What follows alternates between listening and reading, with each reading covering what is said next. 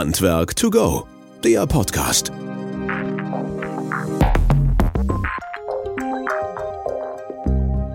Ja, hallo und herzlich willkommen zu unserem Podcast Handwerk to go. Schön, dass ihr wieder eingeschaltet habt und dabei seid. Vielen, vielen Dank für eure tollen Rückmeldungen und vor allen Dingen über dieses echt begeisternde Feedback, was ihr uns gegeben habt. Vor allen Dingen bei unserem Innovationsforum, was wir von hier aus gesehen vor letztes Wochenende hatten, ähm, wo uns wirklich ganz viele von euch angesprochen haben und haben gesagt, Mensch, ihr habt das schon mal gehört und so weiter und ganz toll und war interessant und lustig. Der eine oder andere hatte auch ein paar Verbesserungsideen, auch äh, Richtung Wünsche von Teilnehmern, der Gäste und so weiter. Also wenn ihr da was habt, immer wieder gerne her. Schickt uns das über die sozialen Kanäle oder unter podcast.wöhler.de. Wir freuen uns da mega drüber, dass das so ankommt und wir freuen uns natürlich auch über jeden Einzelnen, der uns da was äh, zu sagen möchte, beziehungsweise auch Ideen hat, halt, die da reinkommen sollen. Ja, ähm, Stichwort Wöhler Innovationsforum hatte ich gerade schon mal gegeben. Das war gerade erst kürzlich und wir haben versucht, da ein Treffen für die Branche zu organisieren, wie jedes Jahr. Und wir möchten euch ganz gerne auch hieraus einen Podcast vorstellen, beziehungsweise einen Vortrag vorstellen, den ihr gleich im Anschluss hören werdet der nämlich von dem Diplomphysiker Klaus Lamprecht ähm, gehalten wurde, ein Key Speaker auf unserem Innovationsforum, den wir euch nicht vorenthalten wollen, weil er einfach zu den führenden Experten in der Energieplanung und Gebäudesimulation ist, der schon seit über 20 Jahren am Markt ist, der ähm, als Referent tätig ist, der im Bereich Autor tätig ist, also ganz, ganz viel. Er hat Physik sowie auch Volkswirtschaft studiert, also kann diese beiden Welten wunderbar zusammenbringen und äh, steckt so tief in der Materie drin zu dem Energie- und vor allen Dingen auch zum Gebäudegesetz, dass äh, er wirklich da sehr, sehr gute Impulse gesetzt hat. Er ist unter anderem auch jetzt berufen worden in den Beirat für die Bundesregierung zum Gebäudeenergiegesetz, also ein Fachmann äh, aus der ersten Linie. Sein Vortrag wird lauten Perspektiven auf dem Weg zum klimaneutralen Gebäudebestand und da wünschen wir euch gleich ganz viel Spaß bei. Doch vorher möchten wir gerne noch mal eben ein paar Worte darüber verlieren, was denn überhaupt das Innovationsforum, vor allen Dingen das Wöhler Innovationsforum ist und wen könnten wir da Näheres nehmen als natürlich die Christina. Die Christina Thomas ist die Organisatorin des Innovationsforums. Christina, herzlich willkommen und schön, dass du hier kurz im Podcast mit dabei bist. Ja, hallo von meiner Seite. Schön, dass ich dabei sein darf. Ähm, ja, das Wöhler Innovationsforum. Letzte Woche hat es stattgefunden. Genau. Das war äh, erstmalig natürlich jetzt nach drei Jahren, Corona-bedingt, immer wieder nach vorne geschoben, aufgefahren, abgeblasen, wieder angefahren und so weiter halt. Ähm, dein Gefühl so am Donnerstagabend, Aufbau, Freitag Beginn? Es wird Zeit, dass es nach zwei Jahren hin und her schieben endlich stattfinden darf und es war wirklich wieder richtig cool. Kann man nicht anders sagen. So, und jetzt erzähl mal so ein bisschen für die Leute, die jetzt nicht da waren. Es soll ja den einen oder anderen geben. Also eher mal so ein paar Eckdaten zum wievielten Mal war es, wo war es, warum war es, wer war alles dabei. Also nicht namentlich, aber. Ähm, ja, das Forum hat jetzt zum siebten Mal tatsächlich schon stattgefunden. Wir ähm, wechseln sozusagen jedes Jahr die Location. Wir waren, angefangen sind wir in Wiesbaden über Würzburg, Hannover, Gelsenkirchen, Fulda. Äh, ja, jetzt halt auch mal in Kassel. Das Forum ist ähm, ja im Prinzip für unsere Kunden eine nette Mischung einfach aus Wissenstransfer. Also wir starten ähm, tagsüber mit einem Keyspeaker, dann geht es ähm, in einzelne Workshops, wo die Teilnehmer sich selber aussuchen können, welche sie denn besuchen. Und abends darf natürlich der Spaß dann auch nicht zu kurz kommen, wo wir dann einfach mit äh, ja, netter Runde zusammensitzen. Diesmal gab es wirklich schön Live-Musik. Wir hatten schon äh, Casino-Abende, also wo man einfach mit den Kunden nochmal zusammen auch wirklich den Tag nett ausklingen lassen kann. Was, äh, wenn du jetzt so ein bisschen zurückblickst, also jetzt nicht nur auf diese vergangene Woche, sondern einfach so auf die letzten acht Jahre oder wie auch immer noch länger, äh, was ist für dich so in Erinnerung geblieben? Was macht das so aus? Ähm, also ich finde das Wöhler Innovationsforum einfach immer so geil, weil also ich selber bin halt primär im Büro und kriege von den äh, unseren Kunden, also von euch da draußen, gar nicht so viel mit. Und die zwei Tage ist man da dann halt sozusagen, ja, zwei Tage zusammen mit unseren Kunden vor Ort. Äh, man kommt über Gott und die Welt in Gespräche und ähm, ja, es ist einfach ein tolles Miteinander. Das ist wie so eine große Familie, ja, ne? Also, aber sind es denn immer wieder die gleichen oder? Ähm, nein, also es sind auch diesmal in Kassel wieder ganz viele bekannte Gesichter, aber auch ganz viele neue Gesichter. Und, Von daher einfach schön. Und die neuen Gesichter konnten wir, glaube ich, auch zufriedenstellen. Ne? Ich, äh, also, ich hoffe es doch, ja. okay. Ähm, was beinhaltet das Forum noch? Äh, quasi, also wir verbinden ja die Powerpartnerschaft oder Leute, die jetzt Powerpartner sind. Äh, du sagtest ja auch, es sind auch viele Nachwuchsleute dabei, beziehungsweise wie, wie hängt das zusammen? Genau, wir haben auch innerhalb dieses ähm, unseres Powerpartnerprogramms gibt es halt das Starterprogramm, wo wir nicht den Unternehmer selbst ähm, mit ansprechen, sondern halt die auszubildenden Gesellen und Meister. Und die haben wir mittlerweile auch in unser Forum integriert, sodass die ein eigenes ähm, Workshop-Programm nebenher laufen haben, aber halt auch ähm, abends mit dabei sind, mitfeiern und auch den Samstag dann komplett einfach irgendwas Nettes, ein nettes Rahmenprogramm sozusagen zusammen mit uns machen können. Stichwort Rahmenprogramm, wo du es gerade so nett sagtest, halt, ähm, dadurch, dass du ja so äh, professionell auch die Organisation immer machst, halt, was, ja, was war denn mal so, wo du so fast an die Decke gegangen bist, wo du gedacht hast, oh Mann, das muss doch jetzt klappen eigentlich, warum geht's nicht? Oder? Ähm, wo man plötzlich abends beim Aufbau vor vollendete Tatsachen gestellt wird und sagen, wollen wir die Abendveranstaltung nicht doch woanders machen? Ich denke, nein, wir haben alles für morgen Abend in diesen Räumlichkeiten geplant. Aber wie gesagt, bisher lief, glaube ich, alles zufriedenstellend und ganz gut. Zumindest habt ihr es da draußen nicht mitgekriegt. Halt. Und das ist immer der Vorteil dabei. Ne? Aber ich erinnere mich an eine Situation, Christina, äh, die damals echt spannend war. Wir hatten mal einen Zauberer da, glaube ich, in Fulda ja. oder sowas. Vielleicht, ich kann dir auch den Namen sagen. Nein, den lassen wir jetzt raus, aber sag mal, was passiert ist. Ja, ich glaube, er wusste nicht mehr so ganz, was er machen sollte und irgendwas äh, wollte er das noch mit der Kamera übertragen. Das hat auch bei Best, also überhaupt nicht funktioniert. Man denkt, okay, das nennt man professionellen Auftritt. Und das war eine Minute bevor, äh, bevor der Gang gar, kam mhm. und er loslegen sollte, glaube ich, oder ja, sowas. Ne? Genau. Naja, ihr seht, also das sind Sachen, die ihr vielleicht nicht so mitkriegt halt, aber zumindest sind die auch hinter den Kulissen immer ablaufen. Ähm, noch so ein paar andere Eckdaten. Okay, das war jetzt zum siebten Mal, unterschiedliche äh, Leute und äh, auch unterschiedliche Städte. Wie viele Teilnehmer sind immer so dabei? Ähm, dieses Jahr waren es äh, 150 Teilnehmer und ja, wir stocken gerne auf. Wir nehmen gerne Anmeldung, Voranmeldung für nächstes Jahr entgegen. Das ist auch immer so eine Sache. Wir ja. können nicht so viele mitnehmen, weil natürlich die Hotels, die Kapazitäten und so weiter da begrenzt sind. Aber gibt schon eine Tendenz für 2023? Ich sage mal so, die Leute, die vielleicht schon ab und zu mal mitfahren und auf die Deutschlandkarte gucken, denen wird auffallen, dass einige Flecken Deutschland schon gut belegt waren mit dem Wöhler Innovation Forum und andere noch nicht so ganz. Ich entnehme dem, dass es noch keinen Standort gibt. Nein, Wünsche können noch entgegengenommen werden. Leute, Wünsche können entgegengenommen werden. Christina nimmt die Wünsche für die Standorte gerne entgegen. Die dürft ihr schreiben an? An wissen.wöhler.de. Dann könnt ihr Christina Vorschläge machen, wo wir denn das nächste Mal auftreten sollen und vielleicht dann in eurer Stadt sind. Ja, Christina, vielen, vielen Dank für den kurzen Einblick halt. Was gibt es noch äh, kurz für dich an unsere Zuhörerinnen und Zuhörer zu berichten? Wenn wir schon dabei sind mit Wünsche entgegennehmen, wenn ihr auch äh, Vortragswünsche habt, da sind wir natürlich, wir sind immer auf der Suche nach spannenden Themen, Referenten, könnt ihr diese natürlich auch gerne an äh, wissen.wöhler.de schicken. Und ansonsten, wie gesagt, lasst euch nicht entgehen, macht immer wieder Spaß. Ähm, und ein Teil, was dabei rüberkommt, werdet ihr jetzt gleich im Podcast noch hören. Dass die Leute darauf reagieren, das kann ich dir so sagen. Es gibt nämlich viele Rückmeldungen zu dem Thema, deswegen sei gespannt, was alles da rauskommt. Halt, schreibt der Christina, sie freut sich drauf halt, dass ihr das habt. Christina, vielen, vielen Dank für den kurzen Einblick und äh, euch nun ganz viel Spaß bei dem tollen Vortrag von Klaus Lamprecht zu dem Thema Perspektiven auf dem Weg zum klimaneutralen Gebäudebestand. Viel Spaß. Tschüss. Tschüss. Klimaneutraler Gebäudebestand. Ein richtig dickes Brett. Und als wir vor zwei Jahren dieses Thema aufs Tablett genommen haben, da hatten wir vor zwei Jahren ganz frisch das Gebäudeenergiegesetz. Es gab ein Marktanreizprogramm. Also das Thema Fördern und Fordern stand da schon sehr stark im Fokus. Aber das Gebäudeenergiegesetz, was vor zwei Jahren, was ja jetzt auch gilt, was auch Ihren Berufsalltag mit erfüllt. Äh, dieses Gebäudeenergiegesetz war seinerzeit nicht besonders zielgerichtet. Da es nicht besonders zielgerichtet ist, ist natürlich klar, es ist Bewegung drin. Und Sie kennen es am Markt draußen. Wir haben eine unwahrscheinliche Dynamik, äh, die wir äh, draußen haben.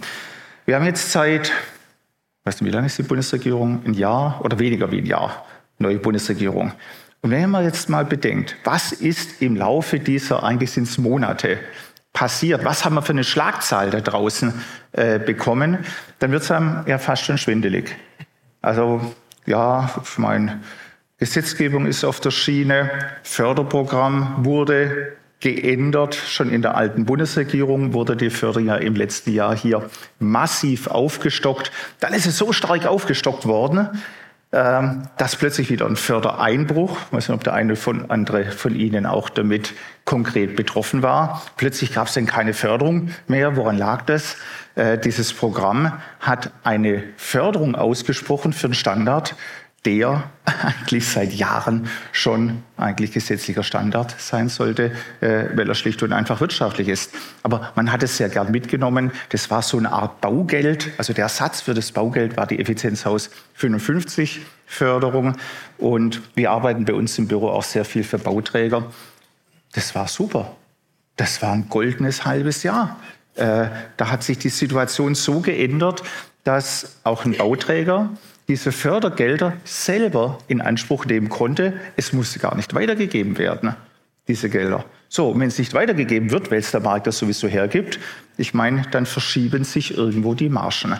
Äh, und das ist eigentlich eine Problematik, die wir in den letzten äh, in der letzten Zeit ganz stark hatten. Wir haben in vielen Bereichen eine Überförderung mit drin. Das kann man nur sagen, Thema Klimaneutralität Jetzt ist es weg, der klimaneutrale Gebäudebestand. Äh, Thema klimaneutraler Gebäudebestand, da, da, müssen wir doch was machen. Äh, da müssen wir doch äh, dann entsprechend pushen. Wie kommen wir äh, denn dahin? Und da möchte ich Sie heute mitnehmen.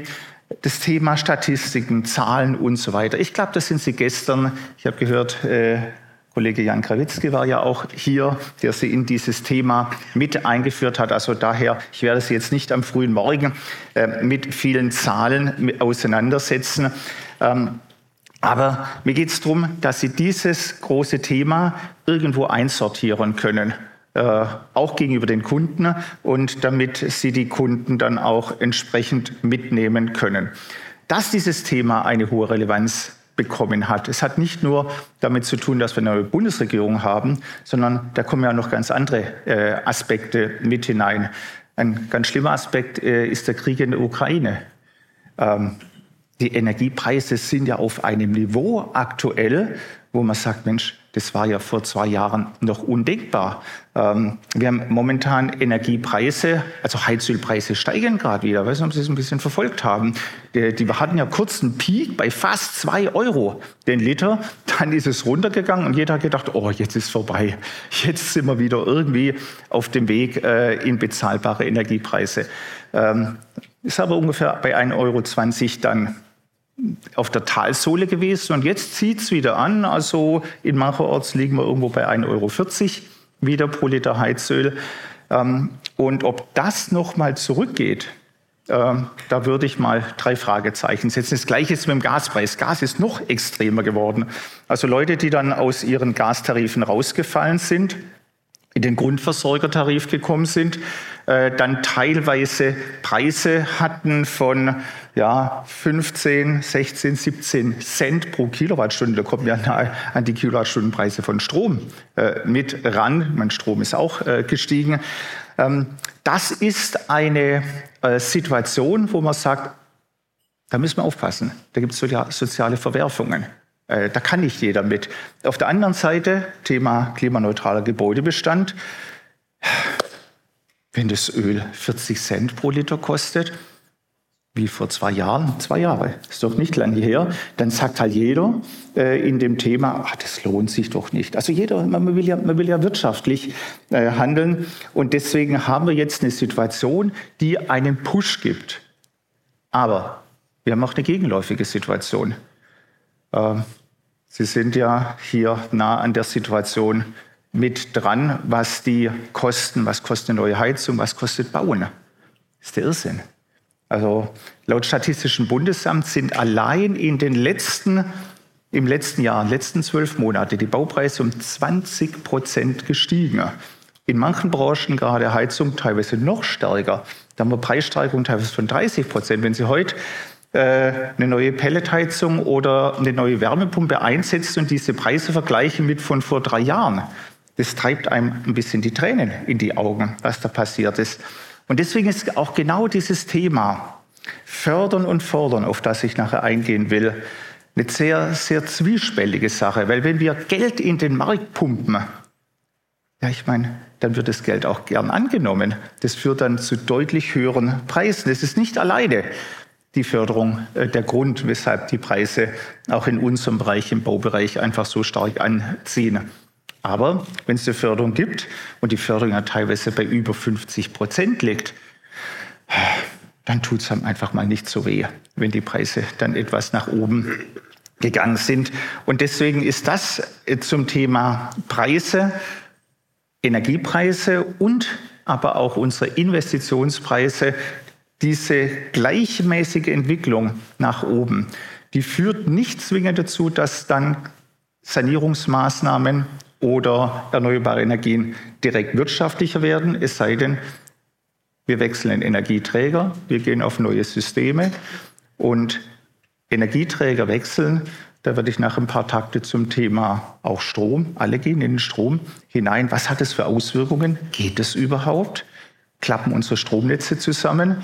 Äh, meinen Sie kommen quer über die Bundesrepublik? Vielleicht da mal eine Frage für mich, wenn ich jetzt einfach mal den Weißwurst äh, Äquator da um Frankfurt. Wer kommt denn von Ihnen nördlich von Frankfurt, dass ich mal so einen Eindruck habe, hier aus dem Publikum? Okay. Wer kommt südlich von Frankfurt? Also Weißwurst, Äquator, Bayern, Baden-Württemberg und so weiter. Oh, dann sind wir, ich meine, da wird es noch stärkere Verknüpfungen geben. Äh, es werden gerade Leitungen gelegt, insbesondere vom Norden in den Süden. Der Süden hat ein Problem mit den erneuerbaren Energien, weil dort viel zu wenig erneuerbare äh, Energien sind. Und diese erneuerbaren Energien im Strombereich, die sind auch wieder ganz wesentlich für unsere Strategie, wie unsere Gebäude auch zukünftig beheizt werden können. Wenn wir schon bei den Rückfragen sind, äh, was mich noch interessieren würde, wer ist denn von Ihnen jetzt aus dem Schornsteinfegerhandwerk? Oh, das ist ja fast alle. Wer ist aus dem Heizungsbauhandwerk, Heizungstechnik etc.? Okay. Also wir müssen gut zusammenarbeiten, das ist wie, aber das kennen Sie ja draußen, äh, damit, wir diesen, äh, damit wir diesen Markt auch mitwuppen können. Ja, und wer von Ihnen ist denn aktiv in der Energieberatung? Okay, super, das ist die Hälfte. Das ist gut. Also ich, ich möchte Ihnen nachher heute in dem Vortrag auch nochmal aufzeigen, welche Felder sind denn interessant? Also das, was sich gerade draußen entwickelt, in den großen Linien, das hat eine unmittelbare Auswirkung auch auf Ihre berufliche Tätigkeit. Vielleicht nicht im nächsten Jahr, auch nicht im übernächsten Jahr. Aber perspektivisch wird sich auch im Berufsbild äh, hier sehr vieles mit äh, ändern. Und letzte Frage. Ähm, bei wem haben denn das Thema die Energieberatung durchführen. Äh, bei wem ist denn jetzt das Thema Energieberatung angestiegen in den letzten ein, zwei Jahren dann? Okay. Ja, mal, mal, mal so eine Zahl.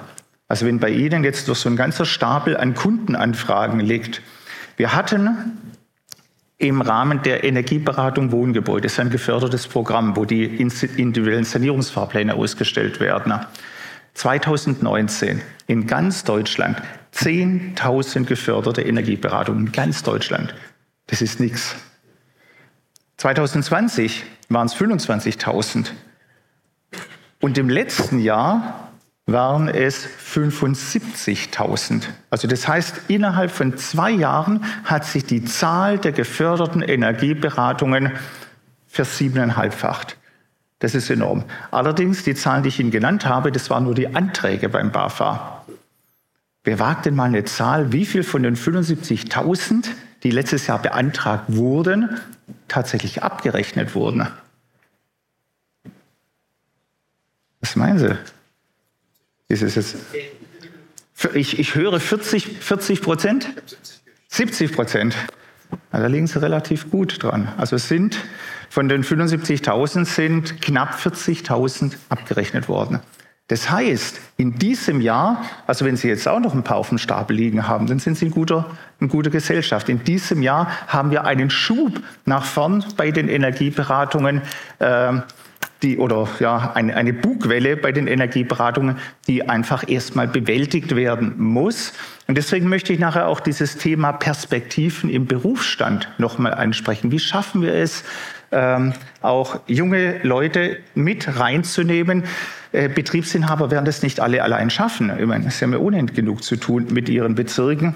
Ähm, wie kommen wir hier äh, entsprechend mit vorwärts? Ja, also ich selber bin ja seit ja, 25 Jahren jetzt in der Energieplanung äh, tätig. Ähm, und was Ihnen Herr Bayersteck verschwiegen hat, ich habe neben Physik auch noch äh, Volkswirtschaftslehre studiert, äh, weil mir es eigentlich immer ganz wichtig war, diese beiden Bereiche zusammenzubringen. Also den technischen Bereich auch mit dem wirtschaftlichen Bereich. Weil wenn wir die die quasi die Wirtschaft lenken, nicht verstehen, dann können wir noch so tolle technische Vorschläge machen, können noch so stark in der Thermodynamik, in der Solarenergie, in den erneuerbaren Energien stecken. Wir werden nichts bewegen. Und deswegen dieser Zusammenschluss ist ganz wichtig, dass man hier auch beide, beide Welten äh, hier mit, mit versteht. Bei uns im Büro, da landen in der Regel weniger die Ein- und Zweifamilienhäuser, da landen die anspruchsvollen, die komplexen Projekte, also sehr viel auch im Nicht-Wohngebäude. Äh, und wir coachen bei uns im Büro auch relativ viel. Das heißt, wir wissen relativ stark, wo da draußen im Bereich der Energieplanung, also sprich in der Umsetzung der rechtlichen Randbedingungen, in der Umsetzung auch der Förderrandbedingungen, wo hier der der Schuh drückt. Äh, und das sind Punkte, die ich dann wieder auf einer anderen Ebene in den Forschungsprojekten auch einfließen lassen kann. Äh, wenn Sie schon mal geprüft wurden im Rahmen der Energieausweisausstellung und sich geärgert haben, was sie denn da alles Material liefern. Also jetzt haben sie den Ansprechpartner vor sich, das haben wir seinerzeit verbrochen vor zehn Jahren äh, für die Bundesregierung, das ganze Qualitätskontrollsystem für Energieausweise zu entwickeln. Aber Energieausweise selber ist ja nicht so spannende. Das Spannende ist, wie können wir Impulse in den Markt geben? Und da sind wir bei der Energieberatung, da sind wir bei den Sanierungsfahrplänen. Ähm, und vor ja, sechs, sieben, ja, sieben Jahren müsste jetzt inzwischen sein, äh, wurden wir gemeinsam mit dem IFO-Institut gefragt, äh, für das Land Baden-Württemberg im Rahmen der Weiterentwicklung des Erneuerbare Wärmegesetzes. Baden-Württemberg war das einzige Bundesland, wo es Anforderungen an die Kessel beim Austausch gab an die erneuerbaren Energien, dass ich nicht irgendeinen Kessel reinsetzen durfte, sondern wenn ein neuer Kessel kommt, dass dann erneuerbare Energien eingesetzt werden müssen. Und dann haben wir gesagt, okay, wir müssen auch einen Impuls an die Bürger, eine Information an die Bürger geben. Und damit war der Sanierungsfahrplan äh, geboren. Sanierungsfahrplan äh, habe ich seinerzeit mit Martin Pent und den Kollegen vom IFO-Institut entwickelt. Ähm, und das war quasi die Basis, die der Bund dann auch aufgenommen hat auf der Bundesebene, äh, was jetzt auch sag mal, einen sehr guten Niederschlag. Ich meine, 75.000, das sind hauptsächlich Sanierungsfahrpläne jetzt, die erstellt werden. Das ist schon eine entsprechend große Zahl. Und ich habe in den letzten, ja, allein fünf Jahren nur im Bereich äh, Sanierungsfahrplan, Workshops, ja, ungefähr zweieinhalbtausend äh, Kollegen in Intensivworkshops geschult. Und meine Erfahrung ist, dass diejenigen, die schon lange im Geschäft drin sind, die trauen sich oft gar nicht mal die hohen Standards zu beraten, sondern sagen, okay, was hat denn der Kunde auf dem Schirm? Will irgendjemand eine Komplettsanierung durchführen? Regel nicht. Die Fenster sehen nicht mehr schön aus, die Heizung ist kaputt. Also man fängt eigentlich in einem ganz kleinen äh, Umfeld mit an. Und das ist das, das, Ziel im Rahmen auch der Sanierungsfahrpläne, dem Kunden aufzuzeigen, wie kommst du schrittweise am Schluss zu einem Gebäude, was Teil des klimaneutralen Gebäudebestandes ist. Und das muss man einüben dann. Und das ist das, was wir in den zwei Tagesworkshops äh, ja, von Norddeutschland äh, bis äh, nach Süddeutschland einfach jetzt auch mit Kollegen gemacht haben. Und von den Teilnehmern, äh, da war ja fast die Hälfte der Teilnehmer kam aus dem Schornsteinfegerhandwerk. Also das Schornsteinfegerhandwerk hat diesen Ball in den letzten fünf Jahren sehr, sehr stark mit äh, aufgenommen. Äh, wir wollten eigentlich auch die Heizungsbauer sehr stark mit reinnehmen, aber ähm, kam immer das Signal, Leute, wir haben so viel zu tun. Äh, dann, also natürlich geht man als Verband nach außen und sagt, wir können das auch. Natürlich funktioniert das. Aber wenn man dann die Praxis anschaut, wer macht es denn konkret, diese Beratungsleistung, dann merkt man dann tatsächlich, äh, dass hier ein Hand-in-Hand-Arbeiten dann äh, stattfindet und dieses äh, Hand-in-Hand-Arbeiten, das hat wie gesagt, Auswirkungen auf allen, auf den gesetzlichen Ebenen und auf den Ebenen äh, der Energieberatung. Ja, ich habe mich sehr gefreut, dass ich ähm, im Dezember letzten Jahres äh, in das Team der wissenschaftlichen Beratung zum aktuellen Gebäudeenergiegesetz hinzugerufen wurde. Weil wir haben ja einen Koalitionsvertrag. Im Koalitionsvertrag hat die aktuelle Regierung schon mal einige Punkte sehr deutlich festgelegt. Wo wollen wir hin? Zum Beispiel steht da drin, ab 2025 äh, nur noch Effizienzhaus 40. Äh, das ist relativ, ich sag mal, gut machbar. Das ist gar nicht das dicke Brett. Das dicke Brett ist etwas, äh, was weiter unten steht, dass ab 2025, so stand es im Koalitionsvertrag drin, alle neu eingebauten Heizungen mindestens 65 Prozent erneuerbare Energien haben müssen. Also Thema Baden-Württemberg, da haben wir 15 Prozent momentan. Und jetzt 25, 65 äh, Prozent. Und dieser, diese Zahl 2025, die wurde im Osterpaket vor vier Wochen nach vorn gezogen. 2024 heißt es jetzt, dass alle neu eingebauten Heizungen ab 2024 mindestens 65 Prozent erneuerbare Energien haben müssen. Was das bedeutet, da möchte ich nachher noch mal drauf eingehen. Also was es technisch bedeutet, was es für unsere Hausbesitzer bedeutet, auch was es für den Berufsstand bedeutet. Das ist ein, meine, jeder redet von Wandel und jeder redet von Brückentechnologien und so weiter. Also ich kann nur sagen, der Wandel kommt mit Macht äh, jetzt. Und mit Macht soll jetzt nicht erschrecken. Ähm, ich arbeite, wie gesagt, seit ja, 15 Jahren jetzt verschiedene Bundes- und Landesministerien. Ich habe noch nie so viel Gleichklang erlebt. Also, dass wirklich alle an einem Strang ziehen. Das Wirtschaftsministerium, das Bauministerium. Das Bauministerium hat ja ganz andere Ziele. Das Ziel im Bauministerium ist ja, 400.000 neue Wohnungen zu errichten. Wie machen wir das, 400.000 neue Wohnungen äh, errichten? Das Einfache ist natürlich auf die grüne Wiese äh, rausgehen und dann ruckzuck einfach einen Neubau mit hinsetzen ist nicht die einzige Lösung. Und da kommen wir nachher noch auf das Thema klimaneutraler Gebäudebestand, weil jeder Neubau, auch wenn ich ihn noch so effizient baue, ist zusätzlicher Energieverbrauch. Weil wird ein Haus zurückgebaut, weil ich einen Neubau setze? Nee, wird es nicht. Und die Problematik, die wir haben, weshalb wir eigentlich in den letzten Jahren nicht so richtig vorwärts gekommen ist, wir haben immer mehr Masse. Sprich, Anfang der 90er Jahre hatten wir in Deutschland 35 Quadratmeter Wohnfläche pro Person. Und wissen Sie, wo wir jetzt sind? Bei ungefähr 50 Quadratmeter Wohnfläche pro Person. Wenn man Personen mit Migrationshintergrund rausrechnet, liegen wir sogar über 60 Quadratmeter pro Person. Das heißt, wir haben überhaupt kein Problem mit Wohnfläche.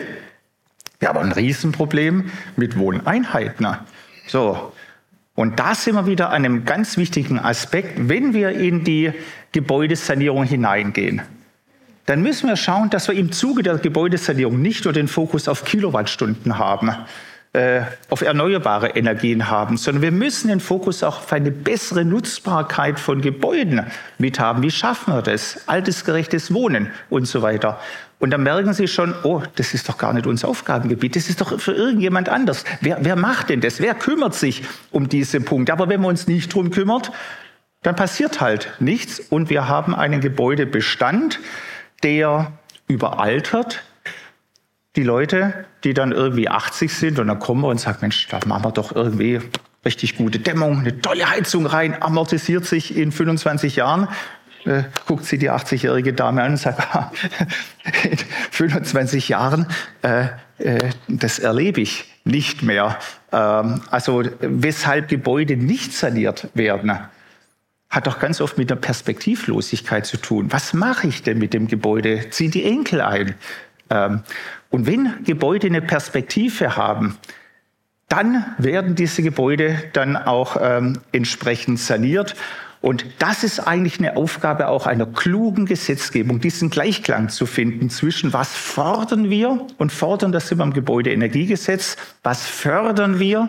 Fördern heißt, äh, aktuell, ist die Bundesförderung effiziente äh, Gebäude. Aber wie gehen wir noch weiter in die Beratung hinein? Und Beratung heißt nicht nur Energieberatung, sondern Beratung heißt auch Entwicklung von äh, Gebäuden. Wie kommen wir da mit ran? Warum ist das Thema klimaneutraler Gebäudebestand ähm, so wichtig? Ist er weit weg? Uns geht's so gut. Also meisten dann. Also man hat sich so die letzten zehn Jahre relativ äh, gut gesettelt. Äh, es hat irgendwie alles funktioniert. Die Wirtschaft hat gebrummt, die Energiekosten waren niedrig, äh, es lief einfach. Ich glaube, anders kann man es nicht sagen. So, und jetzt kommt so miese Peter wie der Weltklimarat und sagt 1,5 Grad Ziel. Das 1,5 Grad Ziel, das werden wir demnächst reißen. Kann man sagen, na ja, 1,5 Grad Ziel, hm, irgendwas mit den Wüsten oder weit weg und dann gibt's, aber es kommt immer näher. Also den Klimawandel, wir spüren ihn äh, bei uns. Mein ganz aktuell auch äh, wirklich schlimme Klimakatastrophen äh, wie im Ahrtal, äh, wo Milliarden Schäden entstanden sind. Jetzt kann man nicht sagen, die sind deshalb entstanden, weil jetzt die Temperatur irgendwie 0,5 Grad höher ist. Das kann man nicht sagen. Aber diese Schlechtwetterereignisse, die nehmen zu. Äh, und das sind dann Kosten. Und diese Kosten zu vermeiden, das können wir jetzt. Das ist ein Trägertanker, äh, den wir haben. Das Zweite, was uns wirklich Druck macht, und das ist jetzt ganz aktuell, das sind die Energiekosten. Äh, und jetzt kommen ja schon die ganzen Forderungen, oder es wird ja sogar umgesetzt. Sie haben wahrscheinlich die Tagespresse äh, hier gestern gesehen, Bundeskabinett hat äh, beschlossen, Entlastung von Energiekosten. Jetzt kriegt man quasi Energiegeld. Jeder Bürger, jeder Bürger einfach 300 Euro. Jo, ich meine, braucht es jeder Bürger? Es, es, gibt, es gibt Menschen, die brauchen es, ganz wichtig, die kommen da nicht raus. Aber braucht jeder 300 Euro? Also ich gehe mal davon aus, dass diese 300 Euro in diesem Jahr zu einer enormen Spendenbereitschaft führen werden, weil ich muss es ja versteuern. Und wenn ich das jetzt mit dem Spitzensteuersatz versteuere, äh, aber äh, dann habe ich nur noch die Hälfte. Äh, wenn ich das spende, dann ist es alles gut. Also deswegen äh, gehen wir mal davon aus, dass die 300 Euro sehr stark äh, auch in Spenden reingehen. Ja, und dann kommt noch ein dritter Aspekt. Und der ist jetzt in den letzten zehn Wochen relevant geworden. Energieeffizienz in Gebäuden und erneuerbare Energien sind sicherheitsrelevant. Also wir bekommen gerade eine geänderte Gesetzgebung. Also das, was diese Woche vom Kabinett, ist es erstmal Kabinettsbeschluss, ist noch kein Parlamentsbeschluss, aus dem Kabinett geht es dann in die Verbändeanhörung, es geht ins Parlament hinein, also es dauert noch ein bisschen.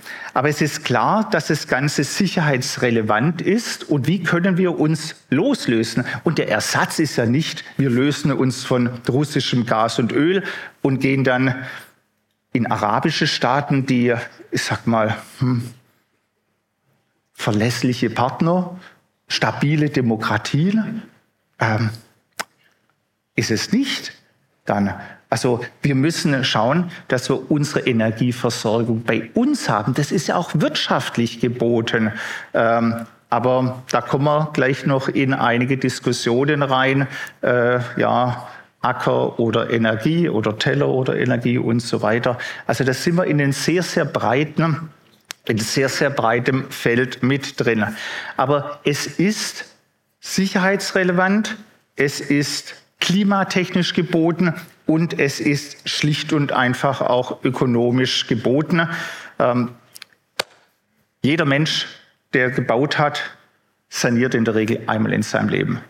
Das sind ja keine Profis im Sanieren äh, unsere, unsere Hausbesitzer. Und da müssen wir einfach Hilfestellung äh, geben. Und diese Hilfestellung, ich denke, da ist das schornsteinfähige Handwerk und auch die anderen im Handwerk einfach sehr, sehr nahe mit äh, dran. Wie kriegen wir das aber so ein bisschen geordnet? Weil das eine ist ja der gute Wille. So nach dem Motto, also das, was ich Ihnen gerade erzählt habe, ich vermute mal, das war überhaupt nichts Neues. Das haben Sie irgendwo schon mal gespürt und gesagt, wir müssen was machen, wir müssen was machen. Aber was machen wir jetzt ganz konkret? Ähm, schauen wir uns mal die Akteure an. Weltklimarat habe ich schon genannt, die uns immer wieder warnen und sagen, Leute, das 1,5 Grad Ziel, das ist in Gefahr. Und eigentlich der beste Verbündete der, des Weltklimarates äh, sind äh, ja, unsere jungen Leute draußen. Also so viele Demonstrationen von jungen Leuten hat immer gesagt, die sind doch vollkommen unpolitisch und irgendwie die zocken rum und die spielen und die sind in Watte gebattet. Ähm, die haben richtig Druck aufgebaut. Und meine Erfahrung auch auf der politischen Ebene ist, dieser Druck, der von den jungen Leuten kommt, Friday for Future und andere äh, Situationen oder andere Aktionen, die werden wahrgenommen dann. Ähm, und vergessen Sie auch nicht, diese jungen Leute haben ja in der Regel auch noch Generationen Eltern. Das ist meistens uninteressant mit den Eltern. Da ist man immer ein bisschen auf Distanz, aber Großeltern. Und die Großeltern, das sind nämlich die, die auf der Sanierungsfrage sind. Wenn man hier Enkel und Großeltern in der Sanierungsfrage zusammenspannen kann, weil findet momentan 30-Jährige, die jetzt sagen, ach, ich will ein Haus bauen oder was auch immer, finden die Grundstücke, da gibt es doch nichts mehr. Also der, der, Markt ist dicht. Was ja einerseits auch gut ist, dass der Markt dicht ist, weil wir können ja nicht immer mehr versiegeln.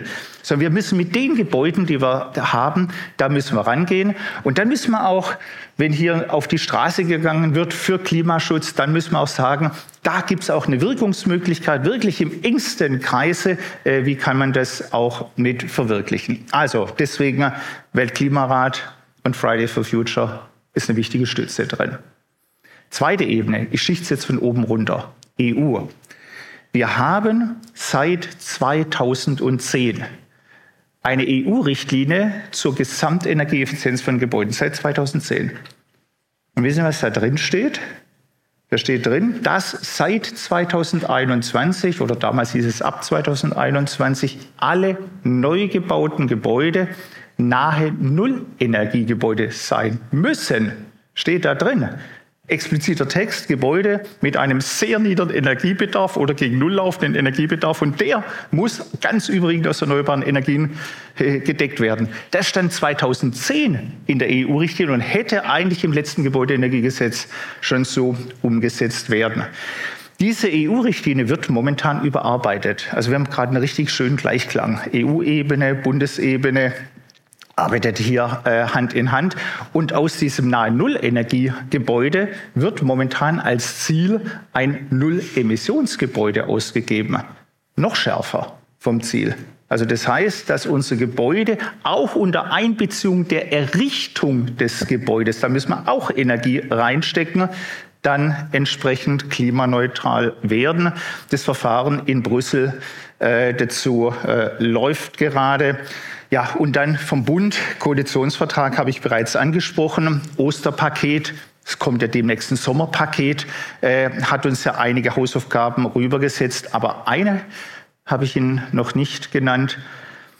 Wenn wir, und da werden wir nachher drauf zukommen, mehr in den Strombereich hineingehen, und das ist das, was gerade passiert, dann müssen wir auch gucken, dass der Strom aus erneuerbaren Energien hier äh, errichtet wird oder äh, erzeugt, nicht errichtet, äh, erzeugt wird. Und dazu hat die Bundesregierung ein Ziel ausgegeben, ein sehr, sehr ambitioniertes Ziel. Und zwar bis 2030 die gesamte Stromproduktion in Deutschland zu 80 Prozent aus erneuerbaren Energien. 80. 2030, das sind acht Jahre. Das ist quasi nichts. So. Und diese 80 Prozent äh, erneuerbare äh, Energien, äh, da müssen wir mächtig auf den, äh, äh, aufs Gas gehen. 80 Prozent äh, erneuerbare Energien in Kombination mit immer mehr Elektromobilität.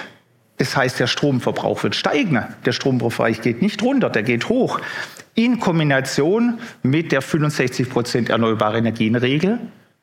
Was bedeutet das konkret? 65 Prozent erneuerbare Energien im Heizungssektor. Das heißt Wärmepumpe. Es geht nicht ohne die Wärmepumpe. Dann, so, jetzt sind Sie alle Fachleute und sagen, ich kann doch nicht in den Altbau eine Wärmepumpe reinstellen. Es funktioniert doch gar nicht. Ich brauche doch viel höhere Temperaturen.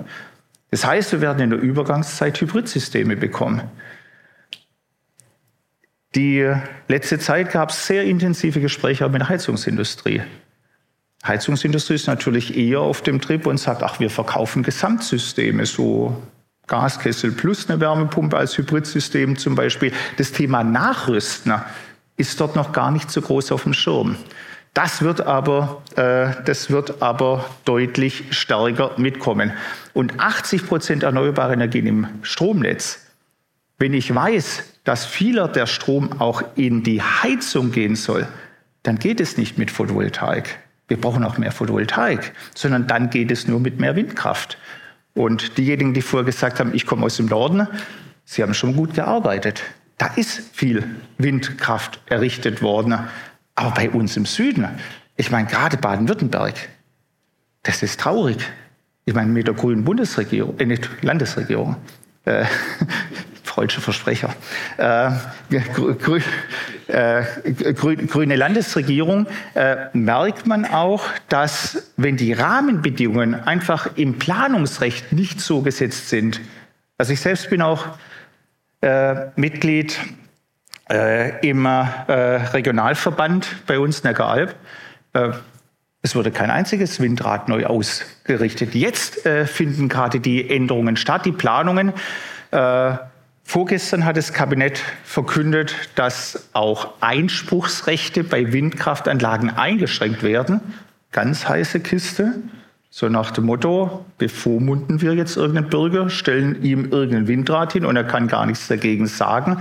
Äh, das ist ein ganz, ganz feiner demokratischer Balanceakt, äh, den wir hier gehen. Und dieser demokratische Balanceakt, der muss ausgewogen sein, weil wenn wir einen Widerstand haben gegen das, klimaneutraler Gebäudebestand, was alles dazugehört, äh, dann werden wir hier nicht vorankommen. Das heißt, auch in der letzten Bundesregierung Ziele hatten wir immer genug. An denen hat es nicht gemangelt. Gut, manche Ziele waren ein bisschen wenig ambitioniert. Weiß noch jemand aus dem Erneuerbare Wärmegesetz, was ja bis vor kurzem gegolten hat, was dort das Ziel war, erneuerbare Energien im Wärmebereich? 14 Prozent. 14 Prozent erneuerbare Energien im Wärmebereich. Also sprich 85 oder 86 Prozent nicht erneuerbar. Das war das Ziel bis 2020. Das Ziel hat man gerade so erreicht. Also war man ganz stolz. Man hat ein Ziel gesetzt und man hat das Ziel erreicht. Ähm, das ist natürlich kein Ziel, äh, was hier äh, besonders sinnvoll ist. Das heißt, wir brauchen Ordnungsrecht, was dem Ziel, wie kommen wir zum klimaneutralen Gebäudebestand, dann auch entspricht. Das bedeutet, wir müssen die Energiestandards hochsetzen. Ich habe vor den Neubau angesprochen.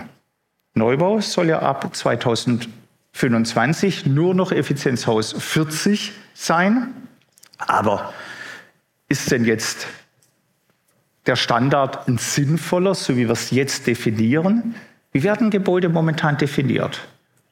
Also wer von Ihnen schon Berechnungen durchgeführt hat, weiß er, es gibt zwei Anforderungsgrößen.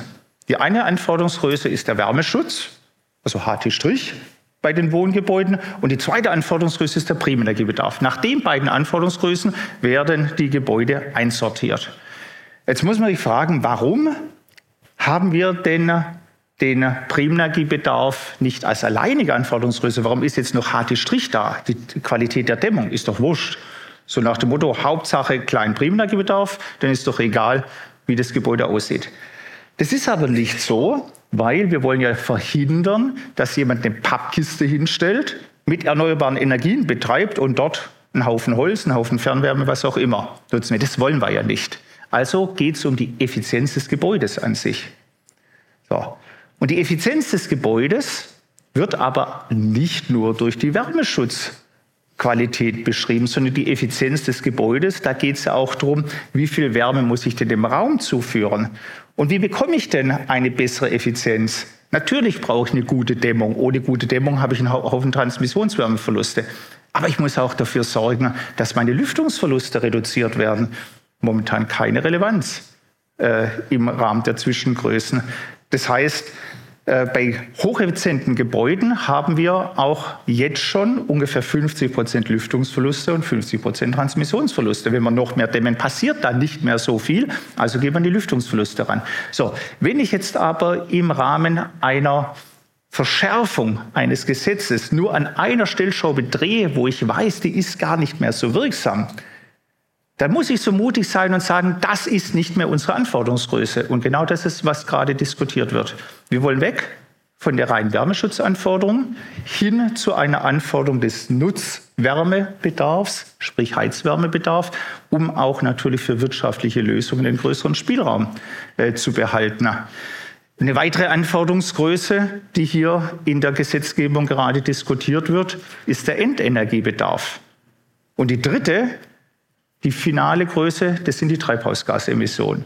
Also weg von Primenergiebedarf, sondern hin zu Treibhausgasemissionen, Endenergiebedarf und Nutzwärmebedarf. Und so würden wir Gebäude, dass niemand auf die Idee kommt und sagt, na ja gut, nur Endenergie, dann mache ich doch eine Stromdirektheizung. Ist aber nicht sinnvoll. Stromdirektheizung haben wieder hohe Treibhausgasemissionen mit drin. Ähm, und so habe ich über die Änderung des Anforderungs der Anforderungssystematik eine bessere Chance, wirtschaftlich klimaneutral zu bauen. Also das ist nur für Sie mal so zur Perspektive. Ich habe dem Herrn Bayerstädter das Buch zum aktuellen Gebäudeenergiegesetz gegeben, was denn da momentan in der Diskussion ist. Also ich bin ja froh, dass die Schornsteinfeger hier sehr fortbildungsaffin sind äh, und das Ganze, ja, jetzt wissen Sie schon mal, was da in der Fortbildung dann auch kommen wird. Das war der gesetzliche, der Ordnungsrahmen. Jetzt kommen wir zum Push, zur Förderung. Die Förderung, die wir aktuell haben, ich meine, seit Jahren trete ich immer auf und sage, die Förderung ist so gut wie noch nie. Ja, ist es auch. Mein momentan Neubau hat man abgeschmolzen. Also jetzt ist ganz klar, die ganz klare Botschaft, wir wollen den Neubau das ist nicht das Förderhauptziel, sondern Förderhauptziel ist in den Gebäudebestand hineingehen. Gebäudebestand, die Förderung ist ja nie stillgestanden. Äh, beim BAFA, die ganzen Einzelmaßnahmen liefen ja ohne Unterbrechung weiter. Aber wo wir in der Förderung auch Artefakte haben, da will die Bundesregierung jetzt rangehen. Im Osterpaket war ein Satz drin, vielleicht hatten der eine oder andere gelesen, und da stand dran, man will die Förderprogramme prüfen und Überförderung abbauen. Also man hat es auf dem Schirm, es gibt Überförderung draußen. Ich meine, wenn ich jetzt für manche Heizungen 55 Prozent Förderung kriege, 55 Prozent auf die gesamten Kosten, dann ist das schlicht und einfach eine Überförderung. Und dann muss man sich fragen, warum kriegt eine Heizung jetzt mehr Förderung wie eine Dämmung? Weil wenn ich mein Gebäude nicht dämme, dann brauche ich jetzt nicht unbedingt vom Thema Wärmepumpen sprechen, weil da brauche ich kleine Heizkreistemperaturen. Damit ich kleine Heizkreistemperaturen habe, muss die Gebäudehülle dann entsprechend bereit sein. Und diese Disbalance, die sich einfach ergeben hat, ein bisschen aus der Historie, aus dem alten Marktanreizprogramm, an diese Disbalance muss man dringend mit rangehen. Und meines Erachtens eines der wichtigsten Punkte, wo man rangehen muss, ist der sogenannte ISFP-Bonus. Der ISFP-Bonus, 5%, mehr Förderung bei Einzelmaßnahmen, wenn ich einen Sanierungsfahrplan ausgestellt habe. Der ist inzwischen fast schon verkommen zu einem, hast mir mal ein 5% Papier. Ja, ich will eine Heizung austauschen, brauche ein 5% Papier. Ist egal, was da drin steht. Ähm, und wir merken das draußen. Also über meinen Schreibtisch laufen sehr viele Sanierungsfahrpläne. Die Qualität der Sanierungsfahrpläne hat in den letzten Monaten drastisch abgenommen dann. Klar, alle stehen unter Druck. Äh, man, die Anzahl der Sanierungsfahrpläne hat bei einem gleichen Bestand an Leuten, die es ausstellen können, zugenommen. Was macht man? Man huscht die einfach mal ein bisschen schneller durch. Es interessiert ja eh niemand was, will ja nur die 5%, äh, 5 Bonus. Deswegen, ja, sehe ich es als vollkommen notwendig, ich habe das auch hier äh, äh, eingebracht gegenüber dem Ministerium, diesen Bonus zu verändern, nicht abzuschaffen. Das Ziel dieses ISFB-Bonus war ja, die Menschen bei der Stange zu halten. Also sprich, wer mal anfängt mit einer Gebäudesanierung, dass die Person dann auch dranbleibt, das Gebäude komplett durchzuziehen. Und das hilft nicht, wenn ich in jedem Schritt 5% kriege, sondern ich müsste den Bonus kriegen, wenn ich es durchziehe. Und da gäbe es eine ganz einfache Lösung dafür. indem der Zeitraum, bis ich zudem ein Effizienzhaus erreiche, dass wir den Zeitraum von momentan zwei Jahre, ich muss es ja innerhalb von zwei Jahren abgeschlossen hat, zum Beispiel verlängern auf fünf Jahre. Äh, dann, und wenn ich innerhalb dieser fünf Jahre eine Komplettsanierung hinkriege zum Effizienzhaus, dann kriege ich die Belohnung. Dann kriege ich den Bonus mit oben drauf. Das wird dazu führen, für diejenigen, die Sanierungsfahrpläne ausstellen, dass die Nachfrage bei ihnen zurückgehen wird, unter Umständen. Weil dann gibt es halt keine 5% Heizungspapiere mehr. Äh, aber dann wird die Qualität der äh, Energieausweise wieder besser. Äh, man hat den Druck vom Markt genommen und hat die Chance, eine bessere Qualität mitzubekommen.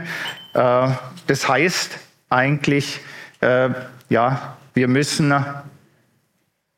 Gebäude und unsere Kunden so beraten, dass am Schluss des Sanierungsfahrplans eben ein klimaneutrales Gebäude rauskommt.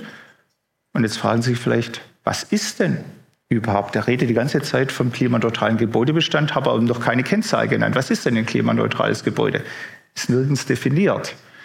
Aber das heißt, im Rahmen eines Sanierungsfahrplanes sollte man zumindest das Ziel haben, ein Effizienzhaus 55 zu erreichen mit einem Primärenergiebedarf von kleiner 30 Kilowattstunden Quadratmeter im Jahr. Das ist machbar. Das ist auch wirtschaftlich umsetzbar. Wir arbeiten viel für Wohnungsbaugesellschaften äh, und da wird es regelmäßig gemacht. Die Förderung ist oftmals höher wie die energetisch bedingten Mehrkosten.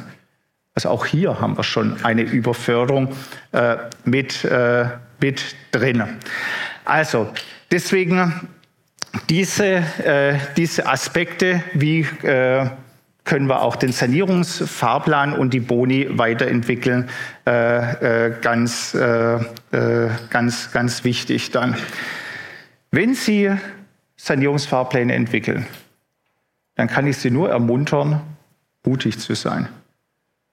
Also wenn ich Schulungen mache, dann merke ich, dass diejenigen, die schon lange im Geschäft sind, sich am schwersten tun, hohe Standards zu beraten. Die sagen, ja, das machen wir doch schon lang. Da folgt uns ja der, äh, der Eigentümer nicht. Aber wenn Sie im Rahmen des Sanierungsfahrplans nicht aufzeigen, was muss ich denn an dem Gebäude alles machen, damit ein hoher Effizienzhausstandard kommt, dann macht es niemand draußen. Und es ist meines Erachtens enorm wichtig, dass wir reinen Wein einschenken am Anfang. Vor kurzem hatte die BHW Bausparkasse eine Umfrage gemacht bei ihren Kunden zum Thema Wollt ihr sanieren? Eine ganz freudige Überschrift und äh, war die überwiegende Mehrzahl äh, der Hausbesitzer wollen jetzt in die Gebäudesanierung. War eine tolle Überschrift, ging durch die Presse vor ein paar Monaten. So, jetzt guckt man sich die Studie im Detail an. Von diesen, ich glaube, 70 Prozent waren es, die sagten, ja, wir wollen in die Sanierung rein, waren ungefähr drei Viertel, die gesagt haben, wir wollen zwischen 1000 und 10.000 Euro investieren in die Gebäudesanierung. Das ist nichts. Also deswegen die freudige Botschaft, also es war, ging wirklich so durch die Presse, ist keine freudige Botschaft, sondern wenn ich in eine Gebäudesanierung reingehe, dann habe ich auch in einem Einfamilienhaus einen guten sechsstelligen Eurobetrag in die Hand zu nehmen. Dann. Und die hohe Kunst ist, die Förderung ist ja aufgebaut pro Wohneinheit. Wenn ich jetzt pro Wohneinheit 150.000 Euro anrechenbare Kosten habe und vorher eine Wohneinheit habe, dann habe ich eine Förderhöhe von maximal 80.000 Euro. Wenn ich im Zuge aber meine Gebäudesanierung es schaffe, dass ich da eine barrierefreie Wohnung einbaue, noch eine zweite Wohnung einbaue, das kann ich ja machen im Rahmen der Sanierung, dann habe ich mehrere Fliegen mit einer Klappe geschlagen. Ich habe Wohnraum geschaffen, ich habe Lebensqualität geschaffen, ich kann mehr Förderung mit abgreifen, aber das sind dicke Bretter. Das hat niemand so auf dem Schirm dass wirklich solche Investitionen zu tätigen sind, ähm, sondern viele haben auf dem Schirm und sagen, na ja, das äh, wird schon, der Kelch äh, wird schon an mir, äh, an mir vorbeigehen. Das Gleiche ist auch bei den Nichtwohngebäuden. Ja die wenigsten Schornsteinfeger, also sie dürfen jetzt in die Nichtwohngebäude rein, wenn sie entsprechend qualifiziert sind, war ja früher verboten. Äh, bei den Nichtwohngebäuden äh, ist die Situation noch eher, äh, eher schlechter. Und die gute Botschaft auch mit den Sanierungsfahrplänen. Ich habe Ihnen vor die Zahlen genannt von 10.000 auf 75.000 Sanierungsfahrpläne gestiegen. Können wir meinen, Ende der Fahnenstange. Da kommt nicht mehr. Aber machen Sie sich mal bewusst, wir haben in Deutschland ungefähr 18 Millionen Wohngebäude. Die Sanierungsquote bei Wohngebäuden liegt je nach Statistik so zwischen 1 bis 1,5 Prozent. Also auf Vollsanierung runtergerechnet. Das heißt, bei 18 Millionen Wohngebäuden reden wir hier von über den Daumen gepeilt 200.000 bis 300.000 Vollsanierungen pro Jahr. Und wenn jetzt nur 75.000 Energieberatungsberichte ausgestellt wurden, also Sanierungsfahrpläne, dann ist es gerade mal ein Drittel der sanierten Gebäude. Also das heißt, da ist noch ein großes, äh, großes Potenzial mit drin. Und die zweite Botschaft auch in den Zahlen. Aktuell ist es so, dass bei den Sanierungsfahrplänen ein Drittel der Sanierungsfahrpläne in Baden-Württemberg geschieht. Also das heißt, die Baden-Württemberger haben ungefähr 25.000 Energieberatungen gemacht. Äh, Kollegen aus Bayern da sind, da liegen wir ungefähr bei 10.000, Nordrhein-Westfalen bei 14.000 Energieberatungen. Nordrhein-Westfalen ist ein bisschen größer äh, wie Baden-Württemberg. Also das heißt, da ist noch, da ist noch mächtig, äh, mächtig Luft äh, nach oben. Und für diejenigen, die beraten, wenn Sie sich eine Strategie zurechtgelegt haben, wie berate ich, überdenken Sie die. Wir haben ganz andere Randbedingungen. Gehen Sie mal in Ihre Software rein. Also das, was ich am häufigsten feststelle, wenn ich Berichte prüfe, ist, die Energiepreise sind noch aus dem Auslieferungszustand der Software. Da steht 19,2 Cent pro Kilowattstunde drin beim Strom. Beim, bei Öl stehen 5, also 57 Cent pro Liter Öl. Wenn Sie das nicht ändern, dann stellen Sie natürlich einen Sanierungsfahrplan aus, der vollkommener Unsinn äh, mit darstellt. Ähm, aber äh, ja, ich muss da rein. Natürlich macht es Arbeit und natürlich hat jeder äh, viel zu tun. Aber wenn ich da nicht reingehe, äh, dann erreiche ich nichts. Zweiter Punkt.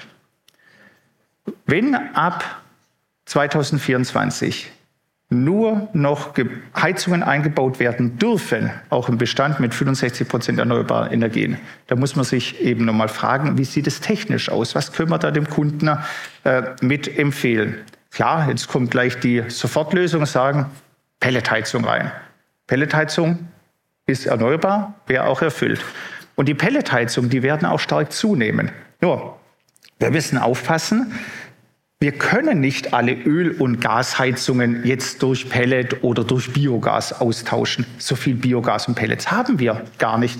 Das heißt, wir müssen die Gebäude, wo wir eine Chance haben, auf tiefe Temperaturen zu kommen, indem wir sie gut dämmen, indem wir vielleicht auch im Gebäude entsprechend größere Nachrüstungen. Klar, eine Wärmepumpe und Flächenheizung funktioniert immer besser wie im Heizkörper äh, mit drin, aber das sind tiefe Eingriffe ins Gebäude.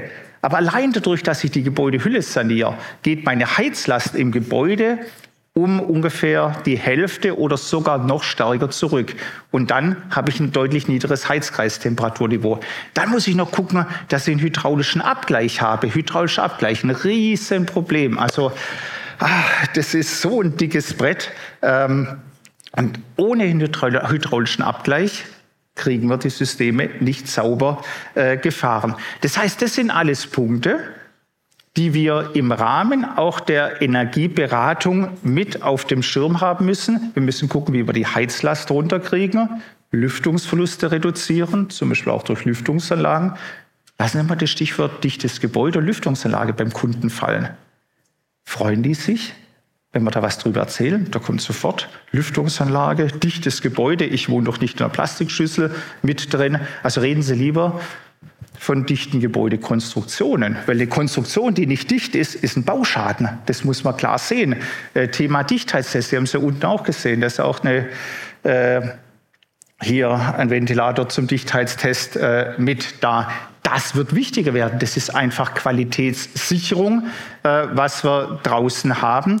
Und wenn wir unsere Hülle richtig hinbekommen, dann habe ich auch eine Chance, tatsächlich in die Wärmepumpe äh, hier mit hineinzugehen. Aber Wärmepumpe heißt letztendlich mehr Strom Und wenn wir für die Mobilität auch mehr Strom brauchen, dann müssen wir die Stromnetze äh, entsprechend mit ausbauen. Dann ist Windenergie ganz stark auszubauen, nicht PV, PV brauchen wir auch, aber Windenergie äh, mit auszubauen.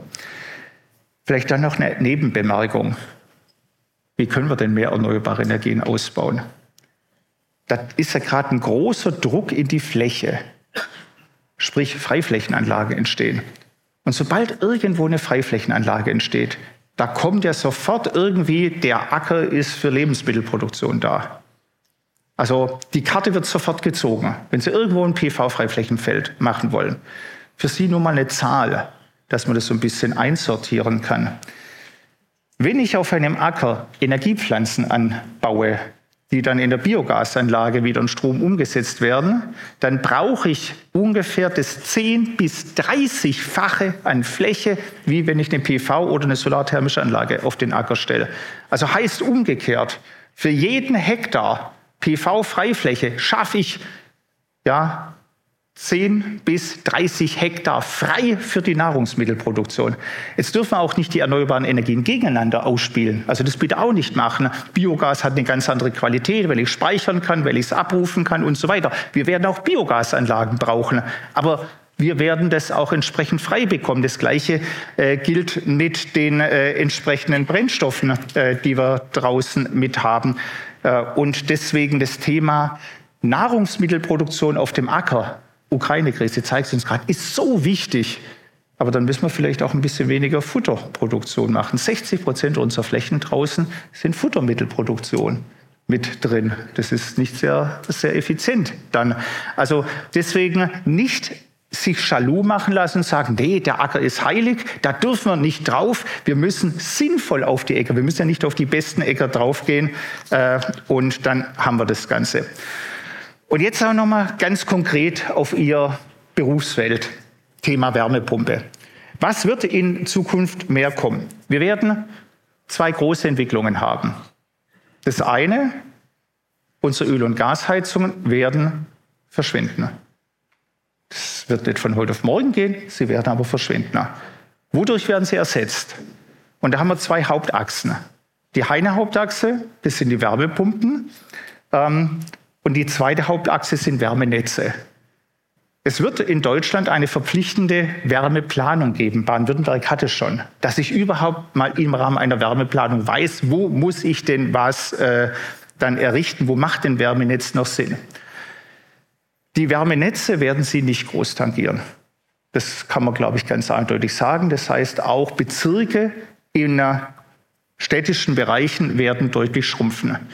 Und wenn Bezirke schrumpfen, vom Volumen, dann muss man in neue Arbeitsfelder reingehen. Und neue Arbeitsfelder ist ganz klar, auch Gebäude mit Wärmenetzen brauchen Energieberatung. Also der Beratungszweig wird stark zunehmen. Jetzt aber zu den Wärmepumpen. Eine Wärmepumpe funktioniert nicht einfach so gut. Eine Wärmepumpe funktioniert nur gut, wenn ich eine ordentliche Quelle habe und die senke, sprich mein Heizsystem möglichst tief ist. Das heißt, da müssen wir dafür sorgen. Und wir müssen auch dafür sorgen, dass diese Wärmepumpen sauber erstmal in Betrieb genommen werden. Also ich brauche einen hydraulischen Abgleich. Äh, ich erlebe es immer wieder. Da unterschreibt jemand und sagt, habe hydraulischen Abgleich gemacht, ist aber überhaupt nichts gemacht worden. Ich muss ja nur durchlaufen, drei Heizkörperventile abzielen und sehen, wenn ich dreimal die gleiche Einstellung habe, dann ist die Wahrscheinlichkeit, dass nichts gemacht wurde, äh, relativ hoch. Und deswegen kann ich Ihnen nur empfehlen, gucken Sie sich mal das Luxemburger Modell an. Luxemburg hat eine ähnliche Fragestellung. In Luxemburg, äh, da wird gerade vorbereitet im Rahmen der Gesetzgebung, dass es ein Abnahmeprotokoll von Wärmepumpen gibt, in denen Leistungszahlen, in denen Temperaturniveaus, in denen hydraulischer Abgleich mit drin ist. Das sind alles Punkte, die in Luxemburg dort direkt von der Handwerkskammer, da gibt es kein schornsteinfähiger Wesen, wie Sie es hier kennen. Ich würde mal sagen, hochinteressantes Geschäftsfeld äh, mit drin, wo eine Qualitätssicherung stattfindet, dass das, was wir planen, auch stattfinden kann. Und das Zweite, Emissionsschutzmessung wird es ja auch keine mehr geben.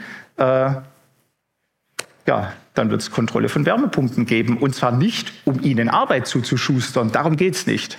Arbeit haben sie genug. Sondern damit äh, die Wärmepumpen dann auch entsprechend richtig funktionieren können. Und zu meiner Zeit gibt es ja heute auch noch, ist ja das Thema Feuerstättenschau.